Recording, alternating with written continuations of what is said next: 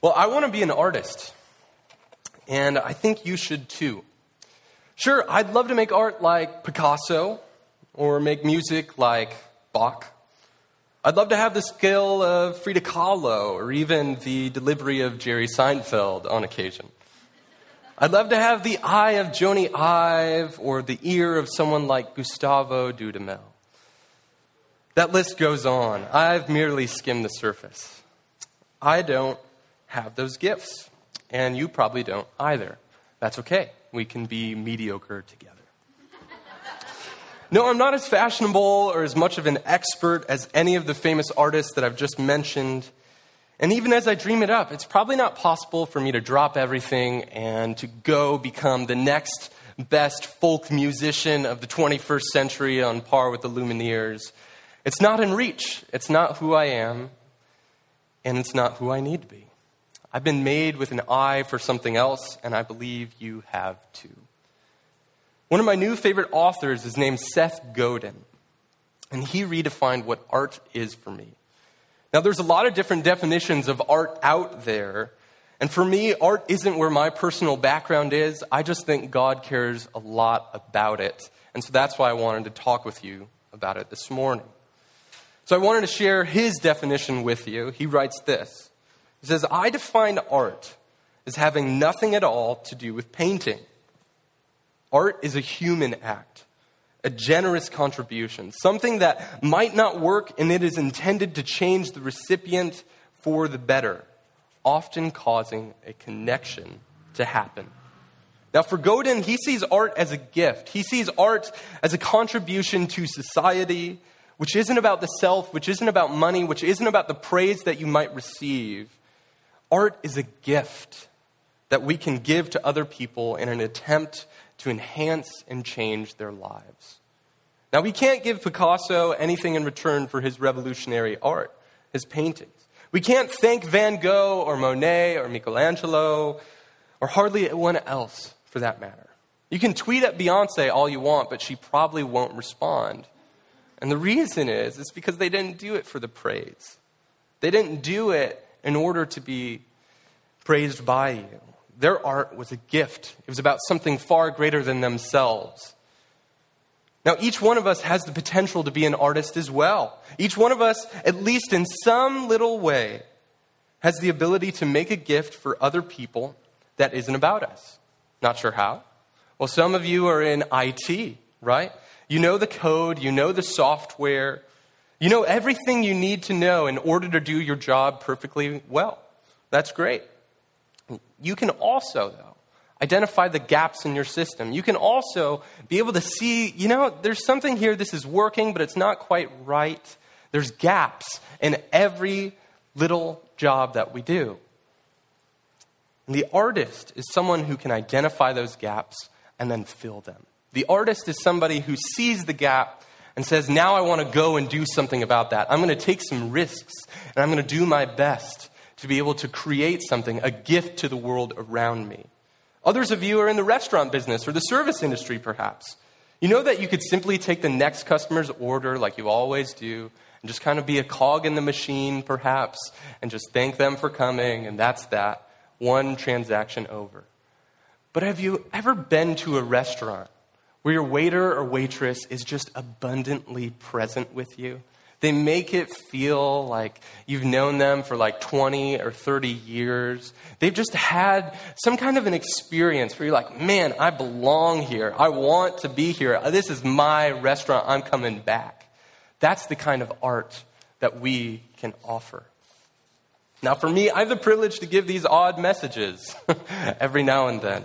And you come to hear us talk at you for some odd 30 minutes or so, and I have the privilege to open up the Bible and share what I've learned and offer it to you as a gift. Although tithes are very much so appreciated at the same time. So thank you. Um, but I have a passion to share the gifts that I've received with you, and I hope it can be some kind of an art itself. The reality is, is that you can be an artist, but you must find the thing that you have a natural aptitude in and to make it your art. But this kind of art that I'm talking about this morning has to be made in such a way that it operates as a gift for other people around you. Before I get too far in, I want us to dive into our passage today and see what the Bible has to say about this. In our passage that we're going to today, we're going to be traveling back a while. We're going to be headed into a bit of an obscure passage from the book of Exodus. And the reason we're going here is because I think it relays what I want to communicate in a decently profound and helpful way. But before we go there, I'd like to pray. Would you join me? Father, I thank you that you have given us the ability to see things and to want to improve upon them. I thank you that you have created us to be creators. Lord, as you are creator of all things, I thank you that you give us a desire to create small things as well, as being your image bearers, that we are to go and do likewise. And I ask that this morning, Lord, that you would speak uniquely and powerfully to each person in this room, that you would spark imaginations this morning. Father, that this congregation would dream dreams and see things that they want to act upon as they exit from this place and move forward into this next week. But for now, I ask that you would speak through me and do what only you can do. We love you, Lord, and we pray this in your name. All right, so we're headed into the book of Exodus. Now, if you're not familiar with the story of Exodus, let me just sketch it out super briefly for you, okay? About 4,000 years ago, the nation of Israel was being held as slaves in Egypt. And they grew to become this huge amount of people. And Egypt gets scared. There's so many people, they get a little, yeah, scared about it. So they make conditions really bad on Israel, and they make their slavery even worse. God sends this guy named Moses. All right? Moses helps lead the people of Israel out of Egypt through the Red Sea into a new home. And as Israel is preparing to enter into their new home, the Lord gives them the Ten Commandments, right? You with me so far? Okay, so God doesn't stop there at the Ten Commandments. We often think, okay, that's it. He's teaching them how to live. But there's more. What God does next He gives them several chapters worth of unique instructions, which may feel very foreign to us. But what God is doing is God is instructing Israel to create a giant piece of art. They're responsible to create a place called the tabernacle. Now, the tabernacle is the place where God will be worshiped. That's where we're headed. The tabernacle is the portable structure, as you can see on the screen there, which preceded the temple. And the tabernacle is the place where God Himself would choose to dwell, where His presence would exist for the people of God. And in our passage today, like I said, it's a bit obscure. I wouldn't be surprised if you've never read it before or heard about it. There's some weird names, there's some weird objects. But what I want you to focus on is why it is that God wanted Israel to be the ones to create the tabernacle. Why God wanted them to be the artists. So, would you turn with me in your Bibles or follow along on the screen to Exodus 31? Exodus 31, verses 1 to 11. All right, Exodus 31, 1 to 11 says this Then the Lord said to Moses, See, I have chosen Bezalel, son of Uri, the son of Hur, of the tribe of Judah, and I have filled him with the Spirit of God, with wisdom, with understanding, with knowledge, and with all kinds of skills, to make artistic designs for work in gold, and silver, and in bronze to cut and set stones, to work in wood, and to engage in all kinds of crafts. Moreover, I've appointed Oholiab, son of Ahisamach, of the tribe of Dan, to help him. Also, I have given ability to all the skilled workers to make everything I have commanded you, which is the tent of meeting, the ark of the covenant law with the atonement cover on it, and all the other furnishings of the tent, the table and its articles, the pure gold lampstand and all its accessories, the altar of incense, the altar of burnt offering and all its utensils, the basin with its stand, and also the woven garments, both the sacred garments for Aaron the priest and the garments for his sons when they serve as priests, and the anointing oil and the fragrant incense for the holy place. They are to make them just as I have commanded you. Now, why on earth am I preaching from this passage? It's super weird, it's foreign to us, and frankly, it might not make a lot of sense. But right off the bat, you have to see something. And that's that art matters to God. Art matters to God. And the reason that it matters to God is because it's an invitation from God to his people to make things which bring connection between God and between his people. God wanted his creation to create. He wanted them to make this tabernacle, and he wanted the right guy to do it. So God tells Moses, I have this guy named Bezalel, and I made him super artistic. He's your run of the mill Frank Lloyd Wright. And he's going to make these objects which will help the nation of Israel worship me.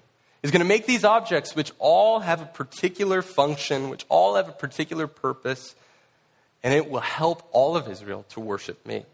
So that's what's going on. But who is this guy? His name is Bezalel. And Bezalel is one of the unsung heroes of the Old Testament in my mind. His name in Hebrew means in the shadow of God. And God is using Bezalel to create the tabernacle, which will actually harness the very presence of God Himself. And so God wants Bezalel, who is an artist, to make this tabernacle. With his own unique creative giftings, God is empowering Bezalel to create art using the gifts that Bezalel already possesses. Are you with me? Now, the first point that I want you to get today is that God empowers you to create. God empowers you to create good, God honoring art. Think about this. God didn't make the tabernacle himself. He could have just created the tabernacle in the heavens in an instant and put it all together, made it look perfect, and then thrown it down to the earth and said, hey, here's your tabernacle, right? He could have done that. But instead, he chooses to do something different. Instead, he wants to empower his creation to create a beautiful thing. He had all the power to create it himself, but instead, he wants his people to be the ones to do it. It's the same principle for us today. God will bless us with materials to create good things, and he challenges us to create them well. I think of the incredible story of this church that we're in. That God, as far as I know it, never told Chris, Chris, you need to plant this church or else everything else isn't going to work. That never happened. Instead, what happened, as far as I understand it, is that God had empowered Chris with unique giftings, with unique story, with a unique desire to gather a bunch of people, yourself included, you're here this morning, to gather a bunch of people together and to be able to create a community which would glorify Jesus together. Chris was the one to pull the trigger. God empowered him to do so, though. The same thing can be true for you as well. There's a wide range of talent and gifting and ability in this room this morning. Some of you are entrepreneurial. You think like this naturally. We've had people in this church begin new business ventures. That's awesome. But some of you aren't, and that's okay too. And for those of you, you you've been able to see unique particular gaps in your work. And you've been able to say, you know what, I think I can fix that. I think I can solve that. And nobody's asking me to do that, but I think that I can do it. And you're going to fill the gap and create art, create a gift for other people around you. It's just a matter of allowing God to empower you to do so. And in our passage today, see how God does this. Notice something fascinating about how God doesn't give anyone a map here. He doesn't give Bezalel or Oholiab, his helper, or Moses the instruction manual on how to build some ancient IKEA tabernacle furniture, right? Instead, he says, here's some wood, here's some metal, here's some cloth, here's some stones. Now go make something beautiful out of it. God's giving them the materials. God empowered them to use their imagination to go and create it. God wanted them to use the gifts that only they themselves could use. He empowered them to be creative. Cool. But so what? Now, for us today, we don't have those blueprints. It's not our responsibility, at least it's not my responsibility to go to Egypt and create a tabernacle. I hope it's not your responsibility either. But for those of us today, it is our responsibility to bring goodness into this world and to create good gifts which bring glory to God, to create art. God has empowered you in your work. You know the gaps which are hidden in your company, right? You know the gap in your CRM or in your KPI. You know the gaps and you have to make the right move, right? He's empowered you to create art in your relationships as well. Again, it's not just, art isn't limited to just fine arts and painting and sculptures. He wants you to see that, that argument that keeps coming up between you and your spouse, that can be solved through creative solutions. And He's given you a creative mind to be able to go and to create art, to create a gift to the other people around you and your relationships. To create art which brings connection to others around you. Now, Seth Godin tells the story of a man responsible for creating something that no one ever asked him to create.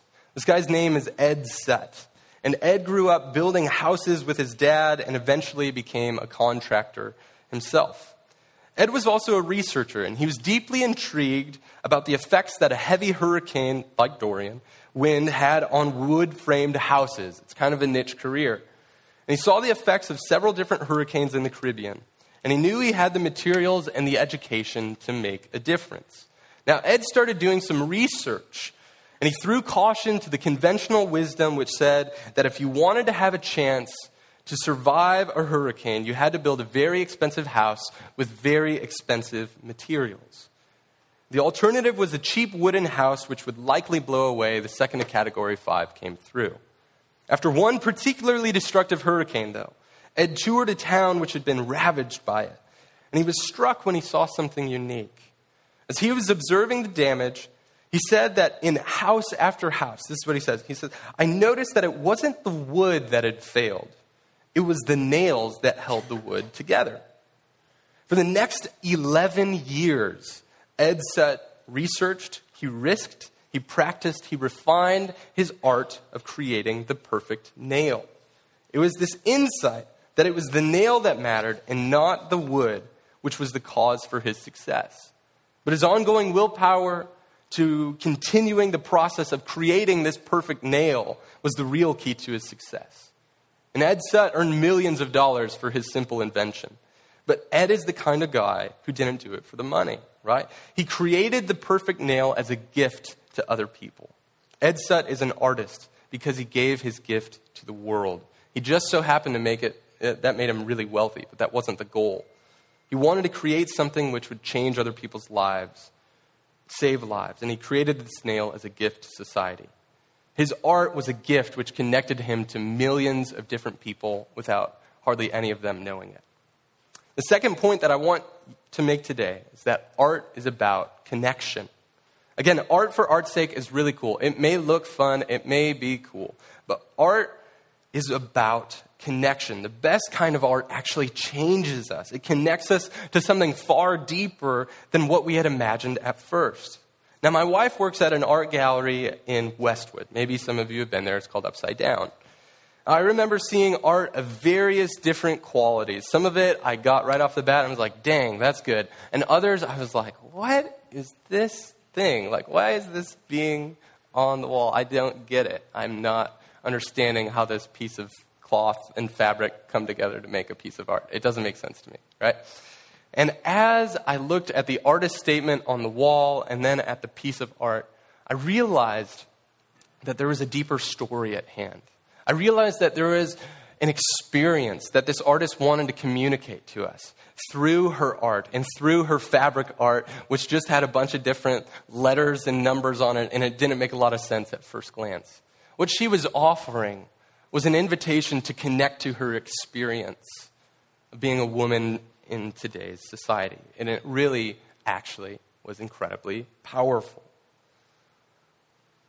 It connected me as an outsider to something greater than myself, into a story which had energy and momentum. Again, however, as I already said, art shouldn't be limited to just the fine arts, right? Just be limited to paintings and murals and sculptures and comedy. In order for art to be art, it often has to have a meaningful connection attached to it. It has to allow us to be transformed by it. Because as Godin says, and I agree with him, that art is a personal gift which changes the recipient. And as we return to our friend Bezalel, we see that his art was meant to change an entire people group.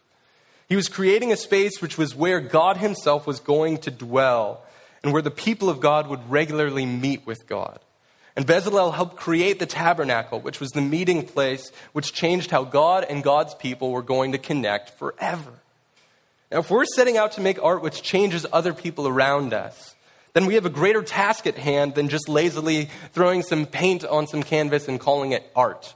Now, the guy who created that method was named Jackson Pollock, and I actually think he was an artist, kind of. um, I really, I actually enjoy Pollock, but I think um, he kind of missed out on something. I think that there was something else that he missed. One of his most famous pieces is called Blue Poles, and it was an expression of himself longing to be free from the pains of a broken world after World War II, and longing to be free from the bounds which limited him as a man. One art critic writes this of this monumental work. It says abstract paintings like blue poles have a sensory or an emotional impact. They're lavish, explosive, vibrant, exuberant, furious, overpowering. The adjectives also describe Pollock himself, who proudly professed to be in his paintings. By that, he did not mean that he painted obscure self portraits, but that his work reflected an experience in which the artist took an active part and remained as much of the painting as the paint himself itself. Uh, Dennis Phillips. Now, Pollock had created a masterpiece on the world's standards. And as good as Pollock's masterpiece was, his point of connection largely ended with himself.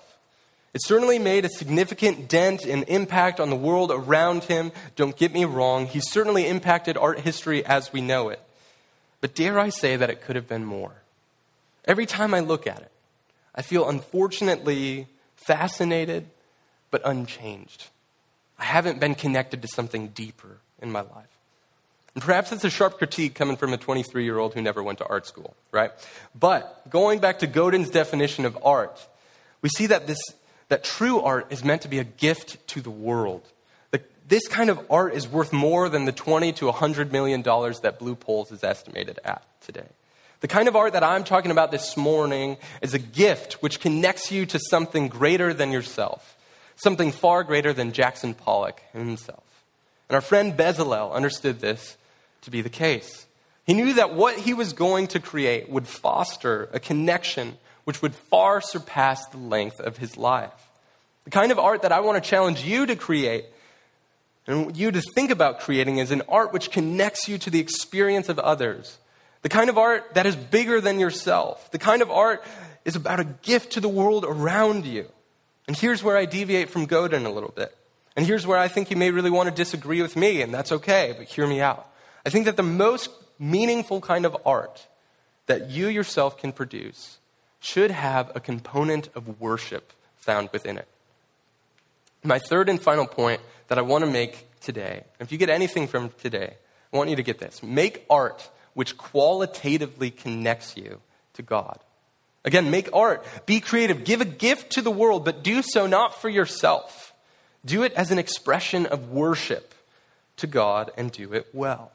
Let me clarify what I mean. There's two things that I'm talking about here. The first, in order to make art which truly operates as a gift and which enables other people and even yourself to connect with God, this kind of art usually has to have a really high quality associated with it. The best kind of art has supreme quality. This is because when art is good, we begin to see things from different perspectives, from different angles than we had previously considered before. Good art challenges our preconceptions and provides us nuance to something that we thought was actually quite simple. In order for art to be a lasting means of connection with God, it must possess a noteworthy quality to it. Bezalel didn't just put one rock here and one rock here and a third one and throw a slab of metal on it and say, hey, there's a tabernacle. It's good, right? Instead, what he did is he created a giant tent for God full of intricate design. He cut stone without the tools that we possess today, and he made these intricate pieces of wood with design that had winged angels, a lot of hard work, and he did it incredibly well. And the reason we know he did it incredibly well is because it lasted for centuries. In order for art to be a lasting means of connection, it should qualitatively connect us to God. God says in verse 3, referring to Bezalel, he says this I filled him with the Spirit of God, with wisdom, with understanding, with knowledge, and with all kinds of skills. Clearly, God empowered a man who had skill to create a piece of art which demanded skill, right? Now, for you, you have skills. You have aptitudes. And here at Pack City, we always say this. We say that everybody is a 10 at something. We, we genuinely believe that. We actually believe that you are a 10 in something. And if you don't know what that area could be, I want to challenge you to talk to your friends about it. Talk to the people who know you, who love you, and see what they think. And I want you to create art to create a gift to the world out of that place. Make art which qualitatively connects you to others and to God. Now, the second aspect of this point is about motive. When we make art in this way, it should aim to connect us to others, and us to God, and others to God. Because the best kind of art is worshipful. In Seth Godin's book, Linchpin, which I've gleaned heavily from today, I was struck at his reasoning, as I understand it, behind why Godin calls us to make art. Godin believes that art is about connection. Yes, I totally agree. He sees art as being a way to build a society that values progress and development. And again, I totally agree. But I think we can take it one step further than Godin does. We can make it about connection, and we can make it about benefiting a community around us. But we can go further, and we can make art as an expression of worship to God. But why would we want to do that? Why is that important? For Bezalel, this had to matter so deeply to him. He was responsible to create high quality art, which would have an enduring function and legacy in God's relational connection to mankind and to his people. And Bezalel was creating art which would display God's glory, which would harness God's very presence, and which would act as the mediating atonement system until Jesus came onto the scene. Now, where most contemporary artists come up shy, I think Bezalel succeeds. Bezalel didn't make art for himself. He didn't make it for money. He didn't make it for the acclaim. He made it as an expression of worship to God. Now, let me be clear about something. I'm not saying, when I say that you need to make art that's worshipful, I'm not saying that you need to make explicitly Christian art. I need to say that. If you're a musician, I don't think you should be making art which has the name of Jesus in every song. That's not what I'm saying. Like, I, I, don't, I don't think that that is necessary. What I am saying is that I want us to create art that has a supreme quality to it, but that is also making space for God to be the one who receives the praise. Making space for God to be the one who is glorified at the end of the day. Making art as worship means giving a unique gift to the world around you from a place of worshipful intent. Making art as worship means making space for God to be glorified through the things that you create. Where this becomes distinct for us today is that we don't create art for our own glory. That's called idolatry. That's called pride. And as a Pack City community, we want to create art which is founded in generosity, which is a blessing to our community, and which is an expression of worship. Now, Bezalel created art as worship. Bezalel created art which connected God to his people but, friends, I want to close today by telling you about a greater artist than Bezalel, and his name is Jesus. What Jesus did was connect God with God's people in a perfect way, in a far better way than anything that Bezalel could have ever thought or imagined or created. Jesus lived as an artist in everything that he did. He was constantly finding the broken things of the world around him and seeing how he could infuse beauty into those situations, seeing how he could provide redemption in those situations, seeing how he could give generous gifts to the world around him to connect broken people to a perfect God. That was Jesus' mission. And that makes Jesus an incredible artist, and dare I say, the best artist.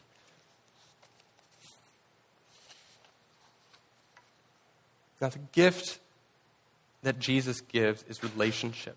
He gives us a gift of love and a gift of connection in everything that He did.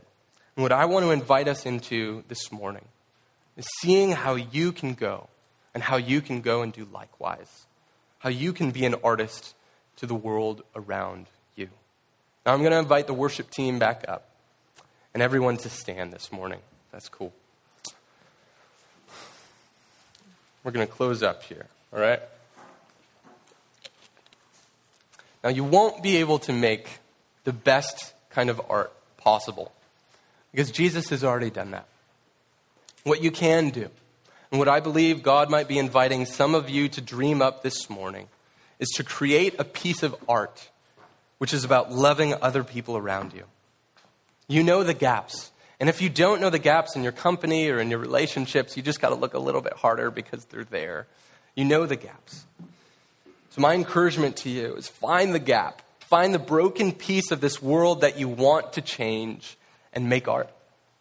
Make it well, make it as a gift to others, and make it to connect other people to something far greater than yourself. My friends, make art as an expression of worship to God. In just a moment, I'm going to invite the prayer team forward as well. But before I do so, I just want to invite a group forward this morning. If this is you, I just want you to come up um, as you feel led.